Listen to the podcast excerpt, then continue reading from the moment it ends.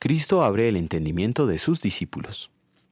Cuando todavía estaba yo con ustedes, les decía que tenía que cumplirse todo lo que está escrito acerca de mí en la ley de Moisés, en los profetas y en los salmos. Entonces les abrió el entendimiento para que comprendieran las lecturas. Lucas 24, versículos 44 45. ¿Ha memorizado usted toda la Biblia? Es un desafío muy grande, pero no imposible. Muchas personas han logrado memorizar todo el texto de la Iliada y la Odisea de Homero en el griego original. Por tanto, memorizar toda la Biblia es un desafío que muchos han logrado. Sin embargo, memorizar no necesariamente significa comprender, y esto último es mucho más provechoso. Pero comprender la escritura es un gran desafío.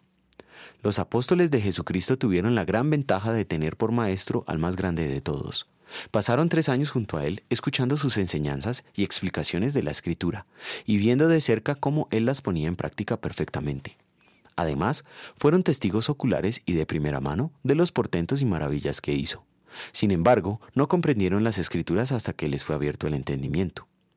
También nosotros necesitamos que nuestro entendimiento no sea abierto para poder comprender las escrituras. Pero esto no sucede por nada que nosotros podamos hacer. Algunos piensan que ayunando o haciendo oraciones por largas horas pueden alcanzar a que su entendimiento sea abierto. Aunque pedir en oración sabiduría de Dios es correcto, es importante saber que la iluminación del Espíritu Santo no viene separada de la palabra de Dios. El Espíritu Santo viene en y a través de la palabra, como está escrito. La exposición de tus palabras nos da luz y, da entendimiento al sencillo. Salmo 119, 130. Tal como lo explica el doctor Martín Lutero, esto significa que por mi propia razón o elección no puedo creer en Jesucristo, mi Señor, ni acercarme a Él, sino que el Espíritu Santo me ha llamado mediante el Evangelio, me ha iluminado con sus dones, me ha santificado y guardado en la fe verdadera. De la misma manera, llama, congrega, ilumina y santifica a toda la iglesia cristiana en la tierra, y en Jesucristo la conserva en la verdadera fe. Esto es ciertamente la verdad.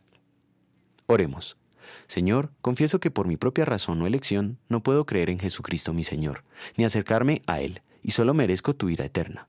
Gracias te doy porque tu Espíritu Santo me ha llamado mediante el Evangelio, me ha santificado y guardado en la fe verdadera por los méritos de tu Hijo.